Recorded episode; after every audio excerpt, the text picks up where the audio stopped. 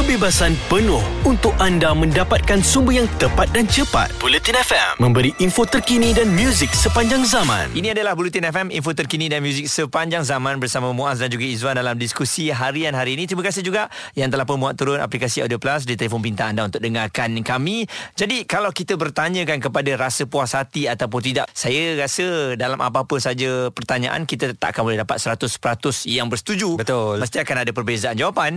Dalam dunia ini tak semestinya semua orang bersetuju dengan kita. Apatah lagi saya fikirkan ini orang-orang politik ni diorang pasti lebih faham apa yang dibuat, dasar-dasar yang diumumkan. Pasti tak menerima persetujuan semua pihak. Mesti ada segelintir yang tak bersetuju, seperti reaksi yang ditunjukkan oleh netizen kita hari ini, yang memang kalau saya buat tinjauan rata-rata namakan bahawa mempersoalkan lah kenapa Perdana Menteri umumkan juga kabinet yang hampir sama dengan kabinet Tan Sri Muhyiddin Yassin, sedangkan kerajaan lama itu sudah diberikan macam-macam gelarannya dengan kerajaan gagalnya, kerajaan itu, kerajaan ini. Jadi muka-muka yang ada dalam kabinet ni lebih kurang sama juga, dan sekali lagi dah trending hashtag kerajaan gagal tu di hari Datuk Seri Ismail Sabri Yaakob mengumumkan kabinet beliau. Jadi sekali lagi ini adalah kerisauan yang saya dan juga Izwan katakan daripada semalam lagi.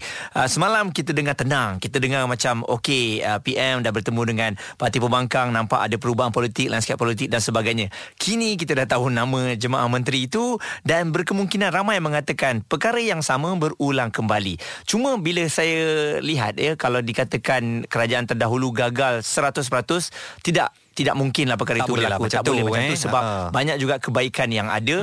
Dan kita kena tengok juga dalam pandemik yang berlaku ini, kalau kita gagal untuk mengawal angkanya, di seluruh dunia sekarang pun masih lagi menular dengan varian dan juga COVID-19 ini. Di Brunei yang tak ada kematian selama setahun tu, akhirnya ada 2 kematian juga. Jadi ini bukan masalah yang efek kepada Malaysia sahaja. Cuma mungkin rakyat sudah letih. Betul. Sudah orang panggil kesan akibat pandemik ini semakin terasa, dan mahukan supaya tindakan-tindakan cepat dapat dilakukan. Jadi tak mengapa, kami nak buka ruang untuk anda nyatakan suara anda dalam tinjau rakyat jam akan datang. Talian kami 0377225656 atau WhatsApp 0172765656, dan di Twitter Buletin FM @buletinfm pandangan anda tentang pengumuman jemaah menteri Perdana Menteri ke-9 ketika ini telah mendapat 6,927 undian. 93% memilih kecewa, 2% memilih terbaik, 1% puas hati dan 4% masih ada harapan. Smash Plates menulis yang tak kompeten, di mana beliau diletak hasilnya sama sahaja, kerajaan yang sama dengan jemaah yang 95% sama, PM sahaja yang tukar. Kalau sebelum ini harapan pudar, apa harapan ajaib akan tiba dari sekarang hingga tiba PRU 15 atau vaksin mujarab dihasil? Kami rakyat pasrah, tulis beliau. Okey, jadi kalau tengok pada tulisan ni rata-rata kecewa dan sebagainya. Cuma dalam keadaan sekarang ini, yes, kita nak berikan peluang kepada anda. Kecewa tu sebab apa, dan mungkin dari segi kekecewaan anda tu kita boleh tukar kepada harapan apa yang anda mahu lihat. Dan kalau sekali lagi perkara ini berlaku seperti sedia kala sebelum ini, ini bermakna bahaya untuk kerjaya politik jemaah menteri yang dipilih ini juga. Betul. Kan sebenarnya bukan mudah untuk kali kedua diberi peluang. Kalau nampak di mata rakyat masih gagal, mungkin untuk kali ketiga dah tak ada peluang lagi. Dan ada seorang ni menulis, Muaz, Syamil Lutfi, dia tulis, kalau tak announce result undian ini dekat radio, jaga kau. Sekarang saya nak kata jaga kau. Aku dah announce dah ni.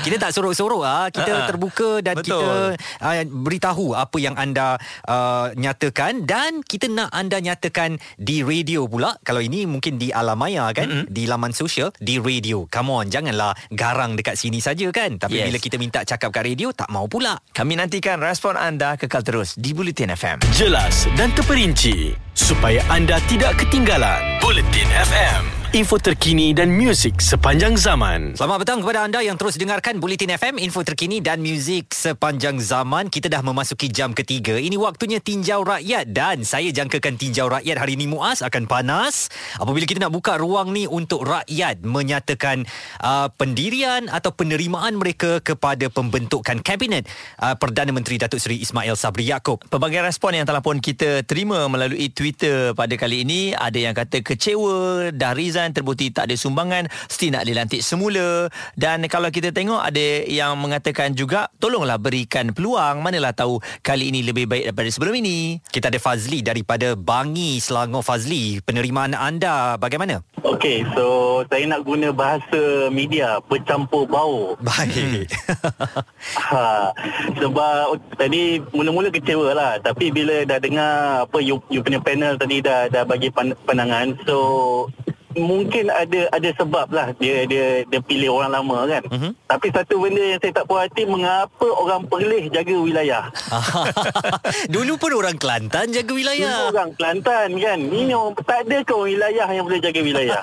Itu yang kita punya panel katakan tadi, jawatan ini jawatan yang terbuka kan. Mm-hmm. Jadi tak semestinya orang yang ada dalam bidang pengangkutan masuk dalam bidang pengangkutan kan. Saya IC14, saya terkecewa. Oh, kecewa eh. Nah. Aduh. Kan, itu satu lah. Kemudian ada beberapa menteri yang masih ada skandal atau ada isu lagi kan, tapi masih dipilih. Wow. Okay. So kita tak nak lah kita tapi tadi bila mengikut pandangan panel tadi, dia kata mungkin sebab first of all, TM ada maksimum 1.5 years saja dia punya term dia kan. So kalau dia nak cari orang baru, ya mungkin akan ambil masa. So nak tak nak dia kena ambil orang lama, sebab nak bagi cepat sikit lah, based on their experience. Kan. So that's why kementerian-kementerian yang court ni dia bagi pada orang lama lah. Okey, jadi kalau satu pilihan yang dia boleh diberikan untuk awak, kalau menteri wilayah tu nak diberikan pada siapa? Itu masalah dia. Dalam PM ni dia ada 114 orang je. 114 orang tu tolak all the senior yang dah berumur tu, dah tinggal berapa je dia nak pilih kan. Tapi itulah, saya ni nak kata kenal semua YB, tak adalah kenal, tapi itulah mengapa orang bukan KL jaga KL. Okey, kita bagi peluang lah dulu. Kita tengok dulu macam mana orang Perlis jaga KL eh. Orang Perlis pun dah lama duduk KL. Kita dah tengok orang Kota Baru. Okey, sekarang kita tengok orang Perlis pula. Baik. Macam mana pula. Fazli, terima kasih Fazli. Nur Hisham dari Pulau Pinang, bagaimana pandangan anda tentang pembentukan kabinet hari ini? Terlebih dahulu saya nak ucapkan tahniah kepada Perdana Menteri kita lah, iaitu Ismail Sabri bin Yaakob, yang dah pelantikan beliau sebagai Perdana Menteri yang ke-9. Baik. Dan saya pun ada utus surat secara peribadi kepada beliau untuk ucapkan tahniah. Hari ini surat saya baru sampai di pejabat beliau. Yang kedua, saya tengok barisan kabinet Tan Sri Ismail Sabri Yaakob tu, saya rasa yang terbaik. Sebab dia perlukan mereka ni, sebab mereka ada pengalaman tau. Kalau dia ambil semua muka baru, takut nanti tak akan mencapai pentadbiran satu hari. Dia kena perlukan orang lama. Dan masa yang sama dia kena sulam sikit dengan muka-muka barulah untuk belajar, sambil belajar untuk pengalaman lah. Jadi pada Hisham, kenapa dikekalkan orang lama ialah kerana 100 hari yang diberikan tu ya. Jadi orang lama ni boleh tahu tugas dia, dah tak ada nak berkenalan dengan ahli kementerian semuanya, dia boleh terus buat kerja eh. Ya, betul-betul. Saya macam saya cari sebagai contoh macam Menteri Pertahanan Datuk Seri Shamsul Anuar Nasarah. Saya melihat beliau seorang yang berkarisma, dan saya mampu beliau akan membawa ke suatu Kementerian Pertahanan ni, tak punya Pertahanan Malaysia ni yang lebih dinamik lah. Sebab dia pun dah pernah berada di situ kan? Ya, dia macam ibadat sirih pulang ke ganggang, dan beliau bisa ada pengalaman di situ. Dan menteri-menteri lain pun saya tengok pun tak ada masalah, dan saya yakin beliau dapat membantu untuk membantu kabinet Perdana Menteri Ismail bin Sabri Yaakob. Baik, terima kasih.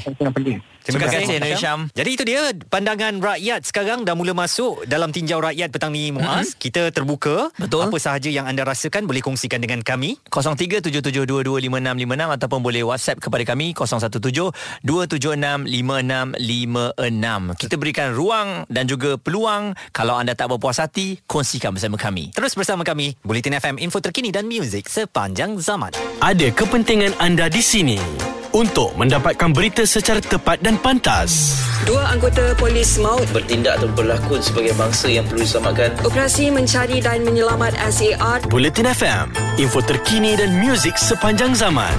Senang sekali anda masih lagi terus bersama Tinjau Rakyat di Buletin FM, info terkini dan muzik sepanjang zaman. Muaz dan Izwan nak dengar suara hati anda sebagai rakyat. Bagaimana respon kepada penerimaan pembentukan kabinet oleh Perdana Menteri Datuk Seri Ismail Sabri Yaakob pagi tadi? Baik, kita ada Sepul yang berada di Penang, katanya, saya tak mau cakap banyak lah. Saya tak puas hati mana yang duk komplain pasal apa orang boleh jadi menteri wilayah. Tak cedik lah hampa ni nak pertikaikan. Menteri ni ibarat bos yang buat kerjanya adalah orangnya. Aduh, dia kata netizen. Betul juga kan? Yalah, bos kita tu kadang-kadang mana-mana pun dia boleh datang. Kadang-kadang dia tak ada apa pengalaman pun. Mm-hmm. Tapi oleh kerana mungkin dia ada jenteranya. Yes, dia boleh melakukan kerja tu, sebab tu diberikan tugas tu. Kabinet baru sama seperti almari, tiada perubahan, itu kata Datuk Seri Anwar Ibrahim. Ketua Pembangkang katanya menghampakan rakyat kerana nama-nama menteri dan timbalan menteri dilantik seperti kitar semula daripada Kerajaan Perikatan Nasional sebelum ini. Beliau berkata pengumuman tersebut menghampakan rakyat, terutama apabila nama-nama yang masih berada dalam kabinet tersebut sebelum ini telah pun gagal menggalas tugas sebagai menteri dan timbalan menteri.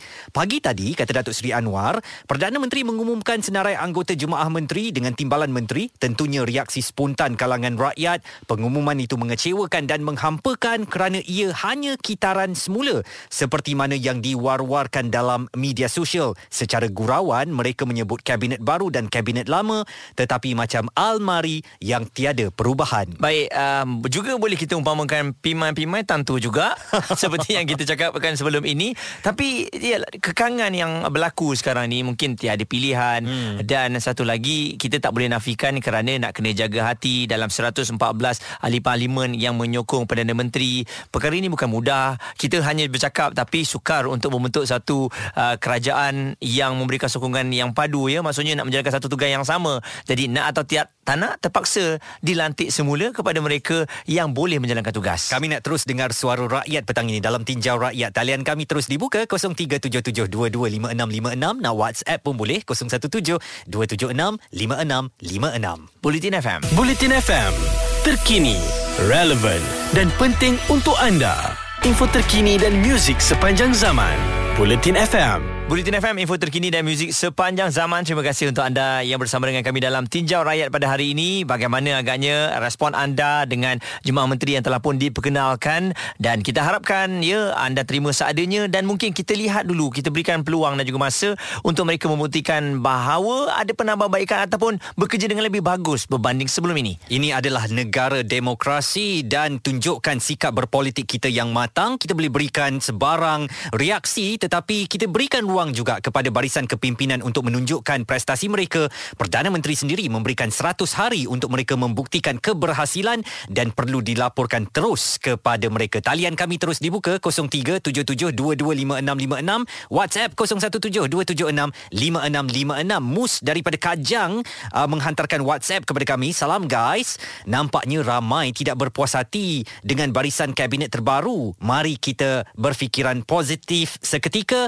Harap kegagalan atau underperformance yang lalu dijadikan kayu pengukur untuk mereka memperbaiki pencapaian akan datang. Ini satu suara yang positif daripada rakyat di luar sana yang mahu kita berikan peluang kepada barisan kabinet yang baru dibentuk ini. Begitu juga dengan bekas Menteri Tenaga dan Sumber Asli Datuk Seri Dr. Shamsul Anuar Nasarah, berharap barisan jemaah menteri pimpinan Datuk Seri Ismail Sabri ini dapat melakukan yang terbaik demi negara dan rakyat. Dan katanya pembentukan kabinet pada kali ini adalah harapan yang ditunggu oleh semua pihak. Jadi memang tak ada masa untuk berbulan madu.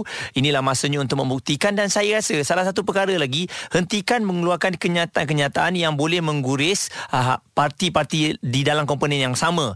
Jadi saya rasa kalau tak perlu, tak payah. Bukan untuk glamour kali ini. Kali ini untuk tugas. Tak perlulah ini kerajaan PN, ini bukan kerajaan BN. Betul. Benda-benda kecil macam ni, alahai, come on lah, orang politik kan. Rakyat lebih mahukan sesuatu daripada sama ada ini kerajaan PN atau ini kerajaan BN kan. Tak perlu kita perdebatkan sekarang. Dan bercakap tentang Datuk Seri Dr. Shamsul Anuar Nasarah ni, saya agak terkesan bila beliau tidak dilantik kembali ke jawatan kabinet, walhal beliaulah yang pertama meletak jawatan dalam kabinet Tan Sri Muhyiddin Yassin sebagai tanda protes dan tidak sokong UMNO yang tidak menyokong kepada kepimpinan lama. Dan kali ini beliau juga tidak diberikan sebarang posisi kabinet. Itulah dia, dalam politik apa saja boleh boleh berlaku. Betul. Yang lain, respon anda boleh kongsikan bersama dengan kami di Buletin FM. Kami Positif, memberikan info yang anda perlukan. Buletin FM, info terkini dan muzik sepanjang zaman.